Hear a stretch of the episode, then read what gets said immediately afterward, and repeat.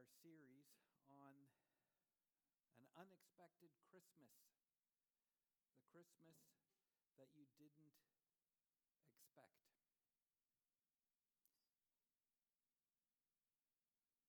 I'm very excited to say that with us today not only are the Brockies, and we're glad that you are here with us.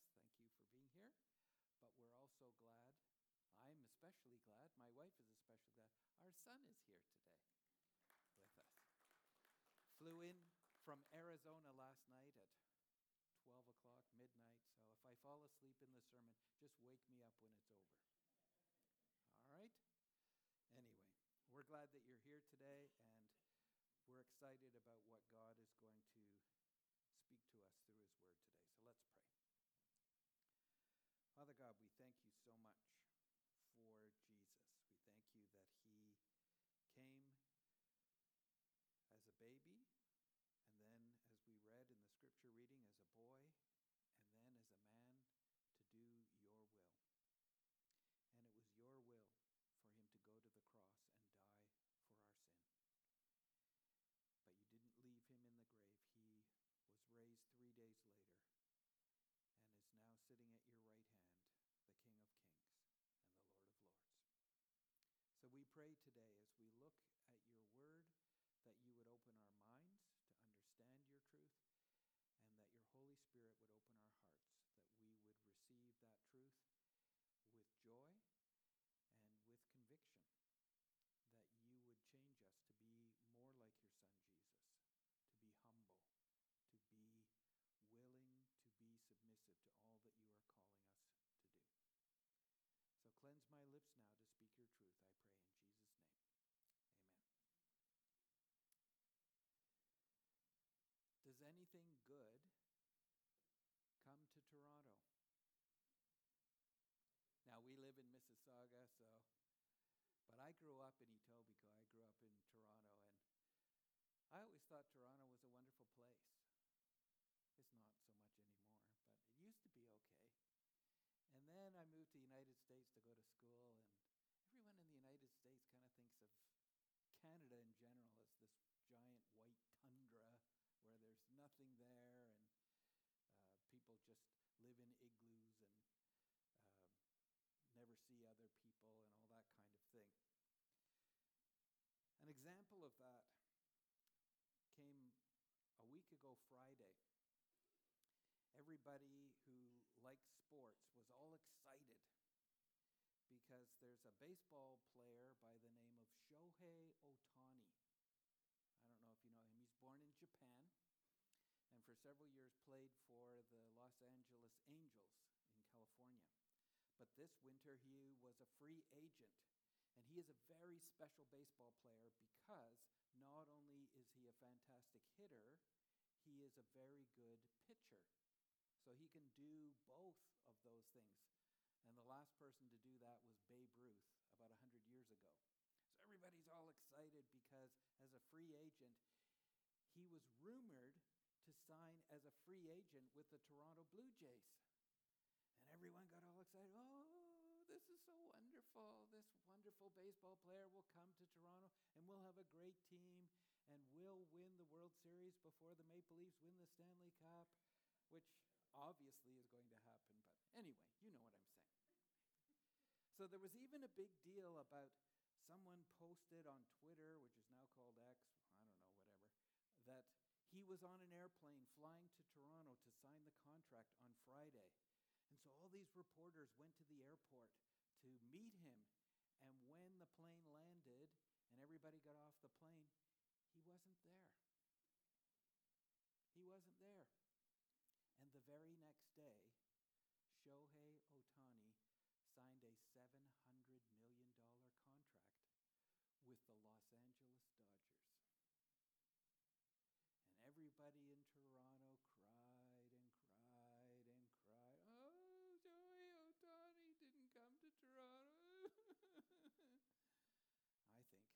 good. Tickets. Who's going to buy a ticket if you have to pay this guy $700 million? No, thank you. Anyway, the point of this story is to say Friday, everybody was all excited, thinking this guy was going to come to Toronto.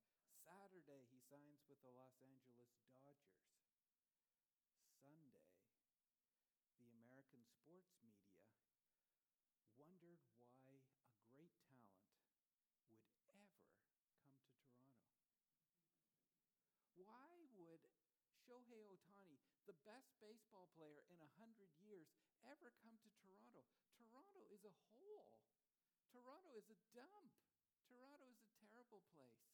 And then everybody who was sad on Friday, on Sunday, suddenly became very, very angry. How dare you say that Toronto is not the greatest place in the world? It isn't. Uh, but everyone was all wound up. And this question keeps ringing in different people's ears. Does anything good ever come to Toronto? Does anything good ever happen here? The Leafs stink. The Blue Jays stink. The Raptors stink. And the Argos were good, but then choked in the playoffs. Does anything good ever happen here? Well, our sermon today takes that question and turns it around the question Does anything good come out of Nazareth? You say, What are you talking about? Well, a couple weeks ago, we talked about Jesus' unexpected birth, that he was born of a virgin. Last week, we talked about the unexpected guests that came to see him and some who tried to kill him. But today, we want to talk about the unexpected town. So I've entitled the message today, The Unexpected Town Jesus from Nowhereville. Jesus from Nowhereville. What are we talking about? Well, we're going to look at God's Word today in various places in the Gospels, in the book of Acts, and see that Jesus of Nazareth, when we look at his life from the time he was a baby until the time he was 30 years old, we want to look at three things. Number one, that he was raised in obscurity. Secondly, that he was insulted by snobbery. And thirdly, that he was transformed into glory. In other words, the question we want to answer today has nothing to do with Toronto. It has to do with the city or the town, or more appropriately, the village of Nazareth. Can anything good come out of Nazareth? Well, let's take a look. So let's talk first of all about how Jesus was raised in obscurity. 30 years in a little backwater town called Nazareth. Now, we all know from the Christmas carols, from reading God's Word, Jesus is not born in Nazareth. Jesus is born in Bethlehem. And Micah 5, chapter, chapter 5, verse 2 predicts this. And when the wise men come and ask Herod where Jesus will be born, Herod goes and he talks to the religious leaders, and they tell him. Micah 5, verse 2 says that the Messiah must come from the city of David, must be born in the city or the town of Bethlehem. And that's exactly where Jesus is born. But Mary and Joseph are not from Bethlehem. Mary and Joseph traveled to Bethlehem because it was their ancient hometown. Now, we live in a time period hometown doesn't mean too much anymore. Um, when, when we lived in China, a lot of people would, it got a little bit confusing to me because I would say, where, where are you from? And they would say, um, I live in um, Jiangsu province, but I'm from uh, Yunnan. How can you be from this place but not live there? But China is an ancient culture. This is an ancient culture. And so your hometown isn't necessarily the place that you're born, although Jesus is born in Bethlehem. But Mary and Joseph had to travel to Bethlehem because in their family line, David was born in Bethlehem. So they traveled to their hometown of Bethlehem because of a census that the, gov- the Roman government set up in order to tax people. But when it came to day to day living, their actual hometown is in Nazareth, up in the north in Galilee. And we're going to have a map on the screen in a second. But Luke 2 39 and 40, that Brenda has already read for us, I want to highlight once again. It says, And when they had performed everything according to the law of the Lord, when Jesus was taken to the temple and dedicated, and they offered the sacrifice for him, it says, They returned into Galilee to their own town of Nazareth. And the child grew and became strong, filled with wisdom, and the favor of God was upon him. So when you read that, you think, okay, Jesus was born here, and after he was born there, he moved to this other place. Okay, no big deal.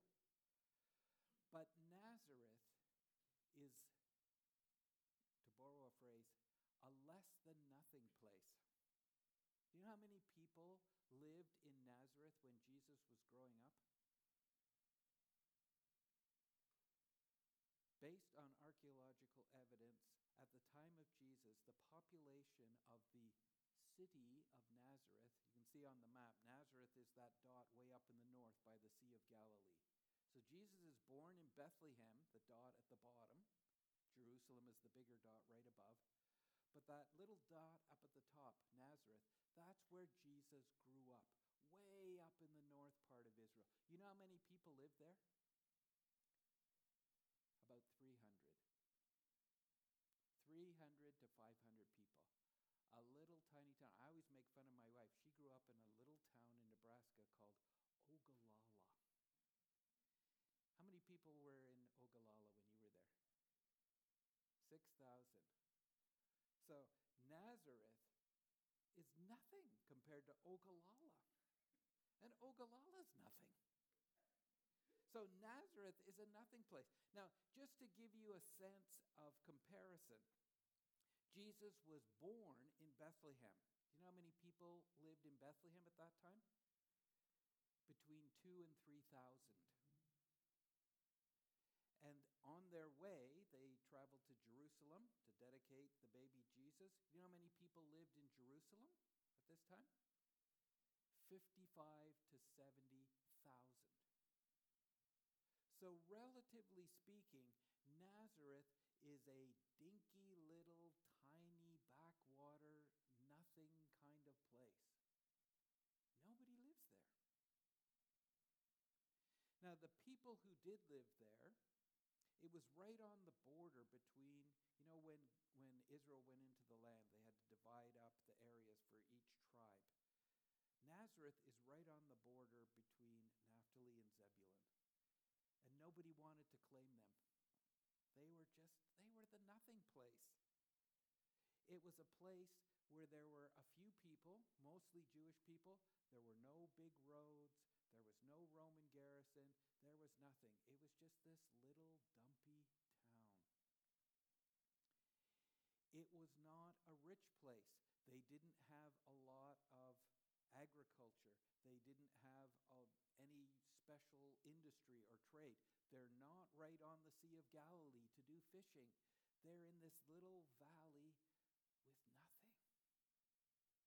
And we know specifically that Jesus' parents, Mary and Joseph, were poor because when they dedicated him at the temple, there were two offerings you could make. You could offer a lamb or you could offer two pigeons. And you could offer two pigeons because you were poor. Guess which offering Jesus' parents gave? They gave the two pigeons because they were poor. Not only is this a little teeny tiny nothing place, no one cares about it, nobody knows about it. Do you know how many times it's mentioned in the Old Testament? Zero. Do you know how many times it's mentioned in the Apocrypha, literature written from about 400 BC to 100 AD. Do you know how many times it's mentioned in the Apocrypha? Zero. Do you know how many times the historian Josephus, who wrote volume after volume about the history of Israel, you know how many times Josephus mentions Nazareth? Zero. Do you know how many times the city of Nazareth is mentioned in the Talmud, that commentary document that the people have on the law? Zero. There's no mention of this place.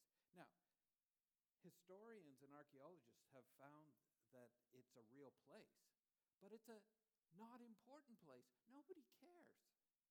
Nobody cares about this place. So, what happened next? Jesus and his family moved back to his parents' hometown. And in the scripture reading today, we saw in Luke 2 41 to 52 that Jesus, at the age of 12, goes down or goes to Jerusalem to celebrate the Passover with his family. Actually, goes up, not down, because Jerusalem is the highest point in the land. And while he was there, he amazed the teachers at the temple with his knowledge and understanding of the Bible. And then at the end of that little story Jesus at age 12, it tells us that he returned to Nazareth with Mary and Joseph and was submissive to them. But that's all we know. So we know a little bit about what happened to Jesus when he was a baby. We have one story of when he's 12, and then the next we hear of him, he's an adult in his 30s. So I don't know about you, but I have lots of questions about what happened to Jesus between age 12 and age 30 or 32 or 33 or whatever he was.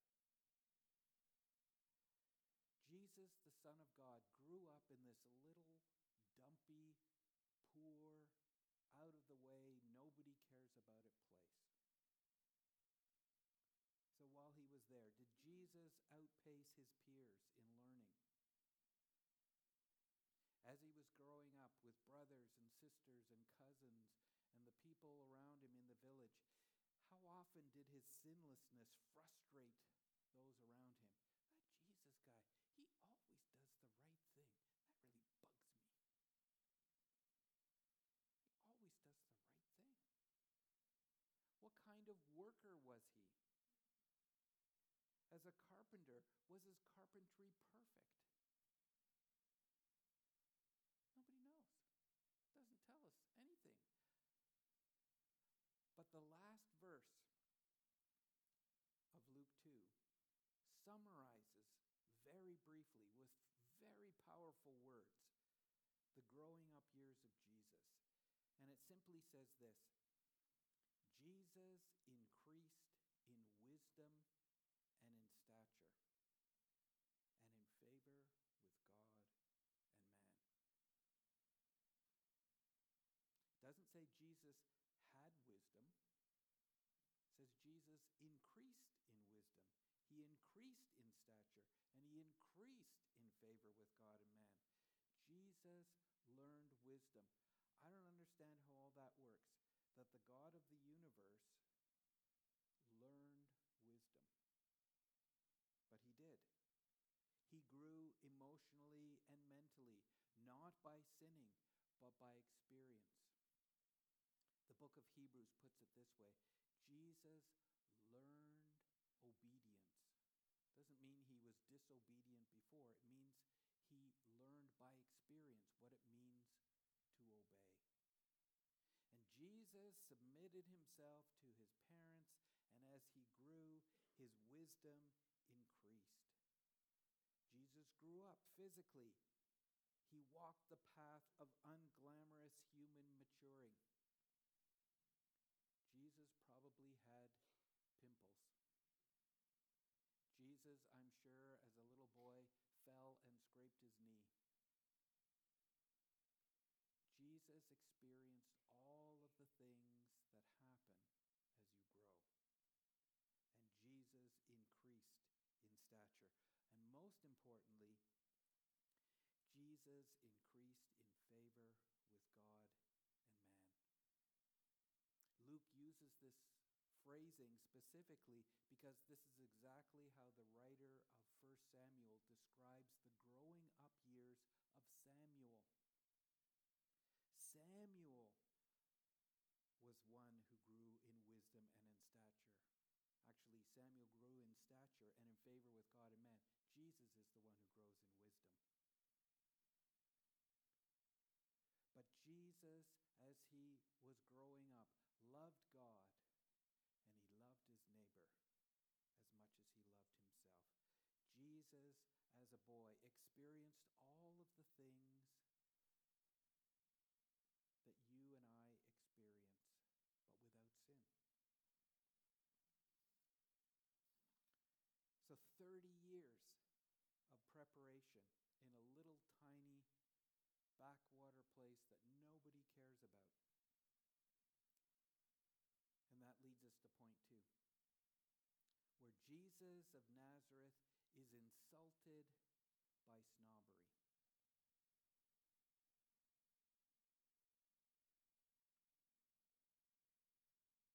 Jesus was insulted by snobbery. Nothing good comes from Nazareth. So you may ask yourself the question, and many people have why Nazareth? Why did God have Jesus grow up in Nazareth?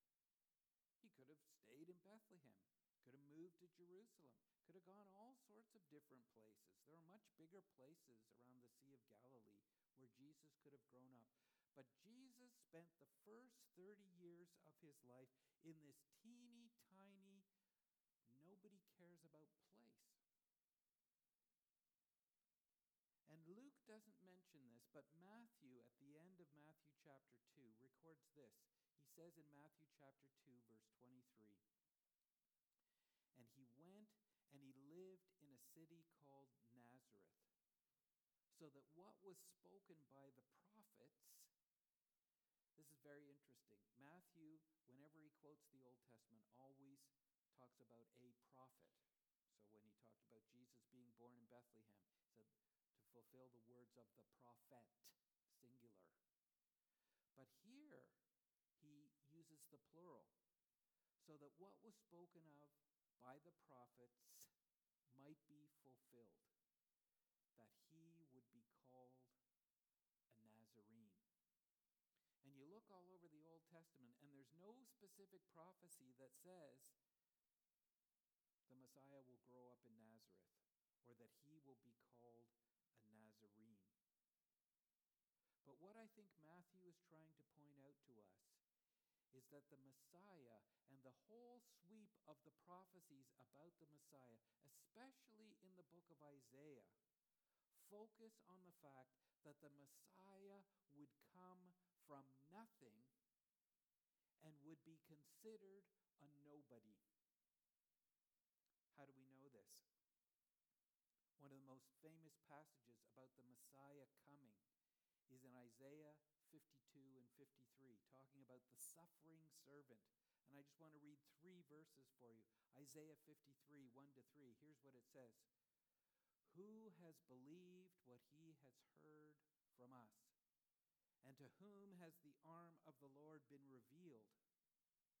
For he grew up before him like a young plant, and like a root out of dry ground.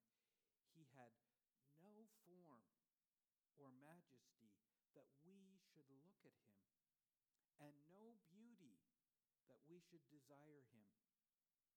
He was despised and rejected by men a man of sorrows and acquainted with grief, and as one from whom men hide their faces, he was despised, and we esteemed him not.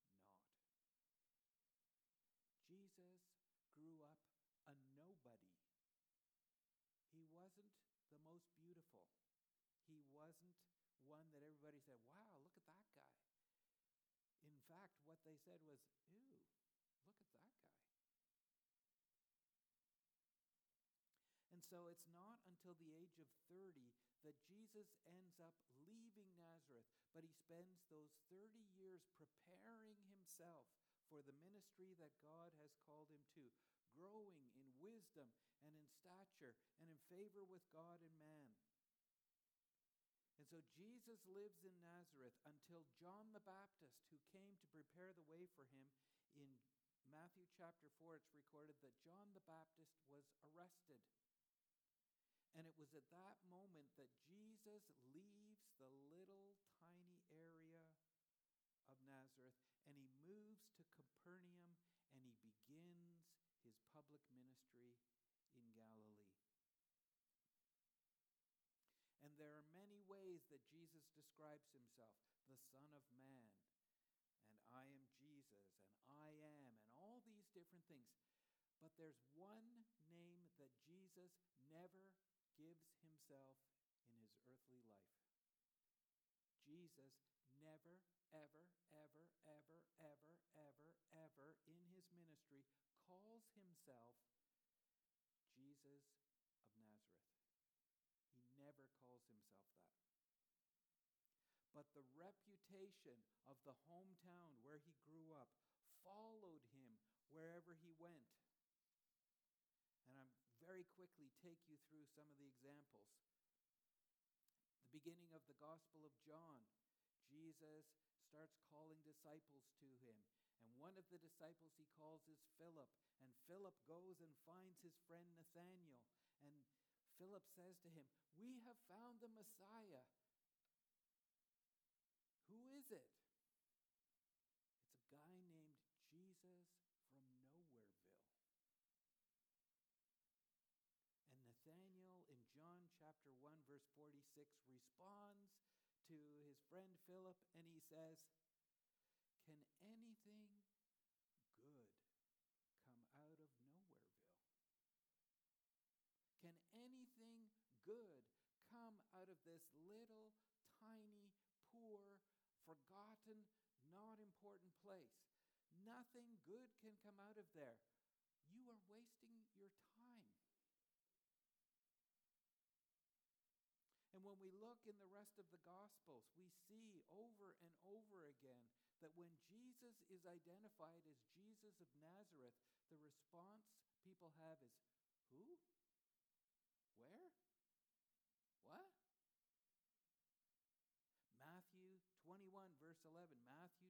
671, Mark 10, 47, Luke 18, 37. Crowds didn't know who he was. He was Jesus from Nowhereville. It doesn't matter. And yet, when his enemies want to really give him a dig, when they really want to insult him, they call him Jesus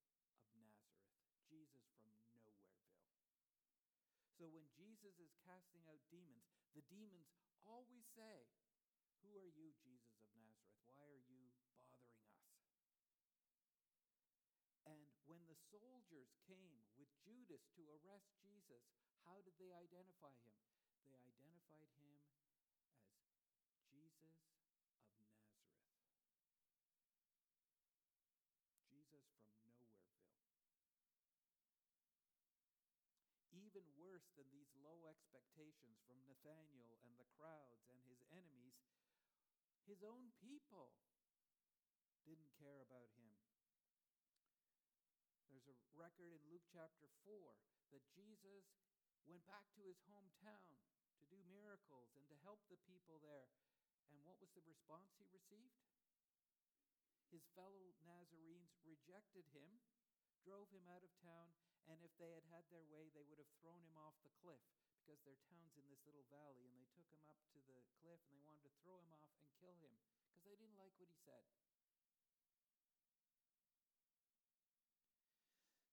The final insult in Jesus' earthly ministry comes when he is put on a cross. And Pilate puts a little message over top of Jesus' head as he is bleeding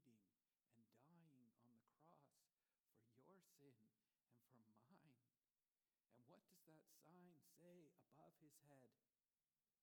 Jesus of Nowhereville, King of the Jews.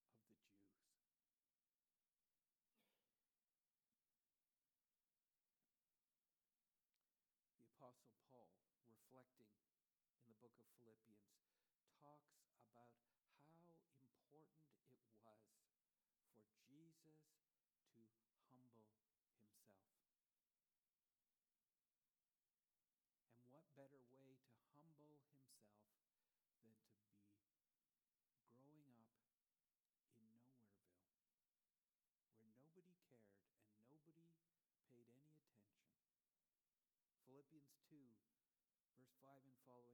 this way.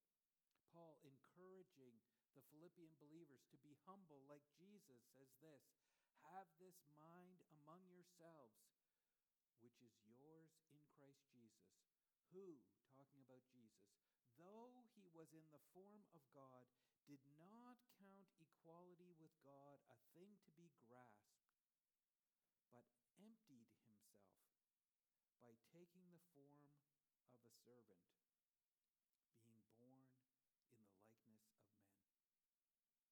And being found in human form,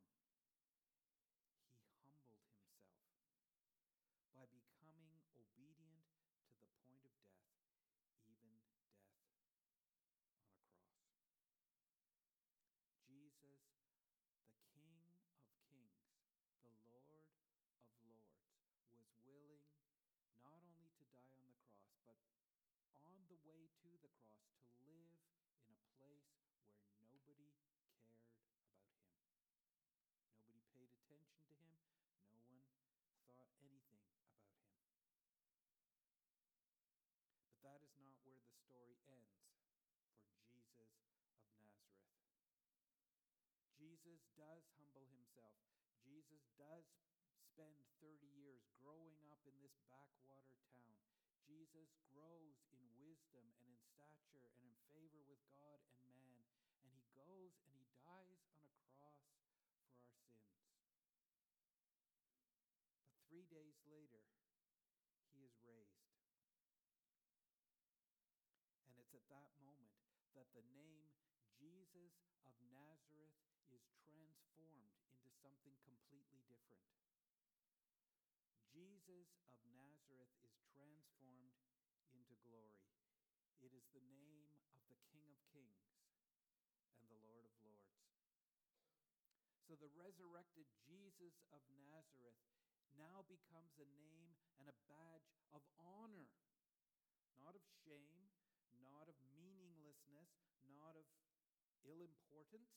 It becomes the name of the resurrected King of Kings and Lord of Lords. God works in unexpected ways. He chooses Abraham out of idolatry. He Israel, this small nation, to bless them and give them the land. He chooses David, the seventh son, who was a nothing. And this pattern is built up over and over again that God uses those things that are small in order to bring glory to himself. So Nazareth's story doesn't end in dishonor, but in the highest honor. When Jesus is talked about after his resurrection and after his ascension to God's right hand, where he is putting his enemies under his feet. Jesus is called Jesus of Nazareth. It's not a name of shame, it is a name of glory. How do we know? Well, if we look in the resurrection account of Mark chapter 16, the angel at the tomb says to the women who come, He said to them, don't be alarmed. You seek Jesus of Nazareth, who was crucified. He has risen. He is not here. See the place where they have laid him, or where they laid him. For more than three decades, this name had been an insult and a foretaste of the shame that he would experience on the cross. But now it is marked by divine glory. So when we move into the book of Acts and the Holy Spirit comes in Acts chapter 2, and Peter stands up and he preaches a sermon in which 3,000 people come to faith in Jesus, how does he preach to them? To them of Jesus of Nazareth, who was crucified and now is the risen Lord of the universe. In Acts chapter 3, when Peter and John are going to the temple to worship God and they see the lame man, the lame man is healed. How is he healed? He is healed in the name of Jesus of Nazareth. In Acts chapter 4, when the religious leaders get all wound up because Peter is going around teaching about Jesus and they've healed this lame man and they've caused all this grief for the religious leaders. And they bring Peter and John up on trial. Peter says, I want to declare before all who will listen the name of Jesus Christ of Nazareth. A little bit later in Acts chapter 10, after Peter has his vision with the sheet coming down from heaven with the unclean animals, and God tells him to eat. I've never eaten that before. Don't call unclean what I call clean. And then he meets the Gentiles and shares with them about Jesus. And what does he do? He preaches to the Gentiles God's anointing on Jesus of Nazareth.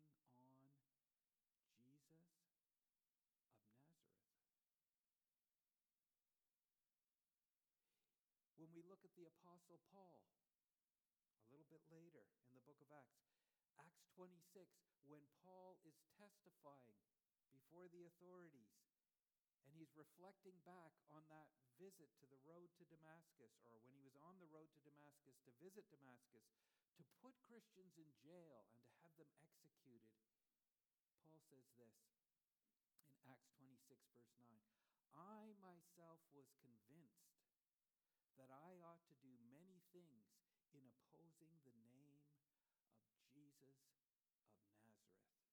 I had to stop this thing. This is more powerful than anything I'd ever seen. And so he begins to travel to Damascus with the papers to go and arrest those people. And on the way, he sees a bright light. And in that bright light appears to him Jesus. And do you know what Jesus says to him? For the first time ever in the Bible, Jesus says of himself, I am Jesus of Nazareth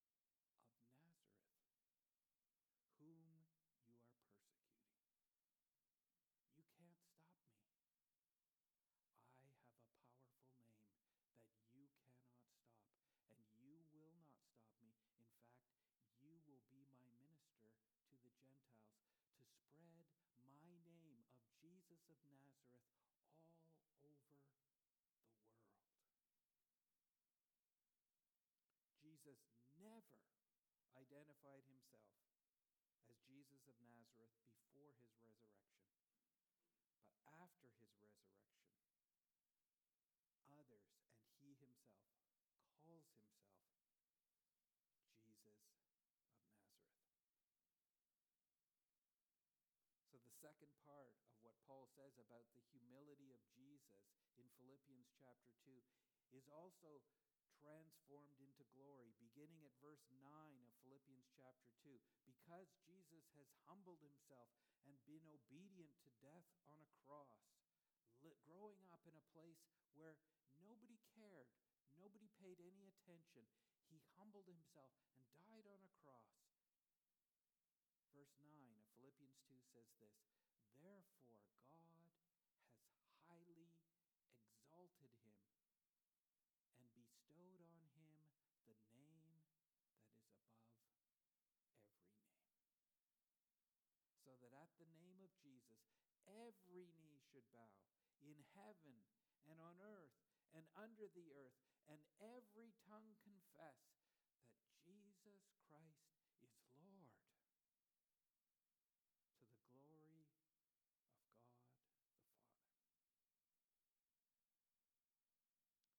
Can anything good come out of Nazareth?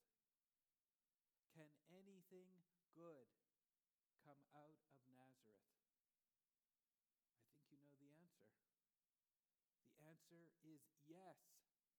Not just something good, but the greatest thing that has ever happened to the universe was that Jesus came out of Nazareth to save us from our sins. Jesus, the God man, grew up in a forgotten town in Galilee, and he humbled himself by going down to the city of Nazareth, by going down to the cross, by going down to the tomb. But when Jesus rose, he rose in victory, and he took Nazareth up in victory with him in his resurrection and ascension. So what?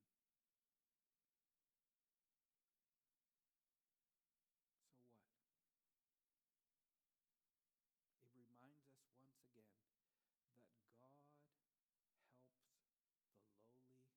the humble. When Mary sings her song in Luke 1, that's exactly what she says. You have delivered me, and you have turned aside those that are trusting in themselves and you have raised up the lowly and the humble. You may feel forgotten. You may feel despised. But Jesus of Nazareth loves and cares for you. Jesus loves you and cares for you so much that he was willing to grow up in that stubby little place for 30 years so that he could then die on the cross for your sin. And then Jesus of Nazareth was raised to prove that his victory over sin and death was real. What are you going to do about it? What are you going to do about it today? What you need to do is believe that Jesus died on the cross for your sins and commit your life to live to please Him. Trust Him and give Him your life. That's what Jesus of Nazareth calls you to do. If you are already on that journey, you have asked Jesus to forgive your sins, and now you are living your life to please Him, Jesus of Nazareth the one that you can go to because when you go to Jesus of Nazareth for help, you can trust that he fully understands exactly how you feel and exactly what you're going through. Jesus grew up. Jesus knows what it's like to suffer. Jesus knows what it's like to be hungry. Jesus knows what it's like to be thirsty. Jesus knows what it's like to feel hurt, to feel ignored, to feel left out. So when you go to Jesus, Hebrews 4 puts it this way we have a high priest who understands our weaknesses because he does, because he lived them. Not only is Jesus our helper, Jesus of Nazareth is our model. He's our model of humility. That's why Paul gives that beautiful picture of Jesus being humiliated and then exalted, because Jesus is the model of humility for Christians to follow in dealing with others. If you are a Christian here today and you think, oh, I've got everything all, all right in my own life, well, Probably not, but how are you treating other people? Jesus is our model of humility who was willing to give up everything in order to save us. How are you at dealing with other people?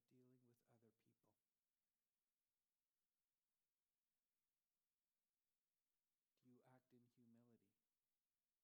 We live in a world today where everybody wants their rights. Everything is mine. You don't do what I do. You have to use my pronouns. You have to, to get out of the way. Oh, picking up Joel. saw last night trying to drive at the airport and all these cars, just everybody trying to do their own thing. I'm the center of the universe. Jesus is the center of the universe, and how does he act? He is humble and willing to sacrifice himself for others because this is what gives God glory. So in closing, I want to read four verses from 1 Corinthians chapter 1. Starting at verse 26. Paul talking to a group of believers who aren't acting humbly, who aren't acting as if other people are just as important, if not more important than them. Paul says this For consider your calling, brothers. Not many of you were wise according to worldly standards. Not many were powerful. Not many were of noble birth. But God chose what is foolish in the world to shame the wise. God chose what is weak in the world to shame the strong. God chose what is low and despised in the world, even things that are not, to bring to nothing things that are, so that no human being might boast in the presence of God. And because of him, you are in Christ Jesus, who became to us wisdom from God, righteousness and sanctification and redemption so that as it is written, let the one who boasts boast in the Lord, Jesus of Nazareth. Let's pray. Father God, we thank you for Jesus. We thank you that he grew up in a place that nobody cared about. Few people, little money, no recognition. And yet it was all part of his humility and preparation to go to the cross and die for our sins, and now to live at your right hand as our advocate, our faithful high priest who understands exactly how we feel. I pray today that if there's anyone here who doesn't know Jesus of Nazareth as their Lord and Savior, that today would be the day they would come to know him, that they would put their faith and trust in him, that they would give their life to him.